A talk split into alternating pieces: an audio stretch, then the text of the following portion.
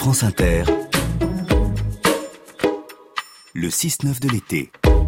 Un autre voyage maintenant dans l'art, c'est l'art des vacances de Laure Grand Besançon. Bonjour Laure. Bonjour Amélie. Petit manuel de survie estivale, donc c'est l'art ce matin de prendre la pause avec son petit-fils façon portrait d'un vieillard et d'un jeune garçon de Domenico Ghirlandaio, une œuvre de 1480. Papinou, Papinou? Oui mon enfant Pourquoi ton nez on dirait une grosse patate? La barbe, c'est écœurant, mais c'est ainsi. Les enfants sont cruels. Ce que vous leur donnez en amour, ils vous le rendent en humiliation. Faut dire aussi qu'ici la vieillesse est un peu du genre naufrage. Elle est repoussante et malade, atteinte de Rhinophyma. Malgré tout ça, grâce au génie du peintre, notre toile du jour est somptueuse, amusante et terriblement émouvante. Devant nous, un double portrait à la mode flamande. Dans une tendresse infinie, sont réunis deux âges de la vie. À gauche, un monsieur à la forte corpulence, tout vêtu de rouge, présente tous les signes du vieillissement.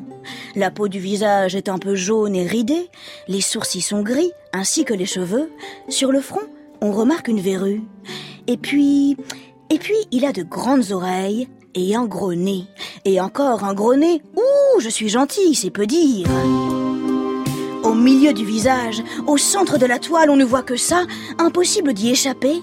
C'est une pomme de terre boursouflée, une grappe de groseilles blanches et jaunâtres, un amas de gonflements totalement disgracieux. Ah, les ravages de l'acné. Et de l'alcool. Dans ses bras, il tient un tout petit enfant avec un bonnet rouge. Les boucles de ses cheveux blonds tombent sur ses épaules comme de mini spaghettis bien disciplinés. Il a posé sa petite main, cinq petits doigts tout mignons, sur le torse du vieillard. En arrière-plan sur la droite, dans le mur, une grande ouverture.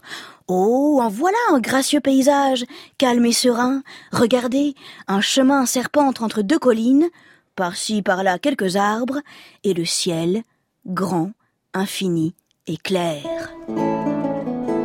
La peinture est exécutée avec minutie. Ce qui importe ici au maître, c'est de restituer au plus près le rapport affectif La tendresse infinie. qui lie ces deux personnages. On le voit dans leurs yeux, c'est de la sème. Et franchement, dans ce monde dégueulasse, ça fait chaud au cœur. Domenico Ghirlandaio est un grand peintre de la Renaissance. Il vivait à Florence dans les années 1400. Cette toile que je viens de vous décrire est unique en son genre. C'est l'une des plus, les- c'est l'une des premières fois qu'on exécute un portrait avec un tel réalisme. Domenico ne laisse rien passer à son sujet. Il détaille tout, les rides autour des yeux, la verrue et le fameux nez. Façon patate boursouflée.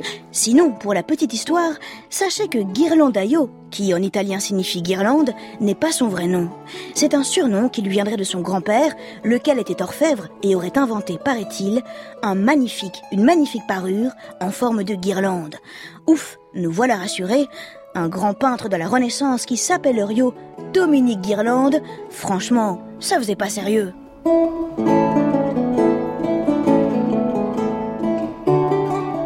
Le portrait d'un vieillard et d'un jeune garçon de Domenico Ghirlandaio, une toile de 1480. Merci beaucoup, Laure Grand Besançon.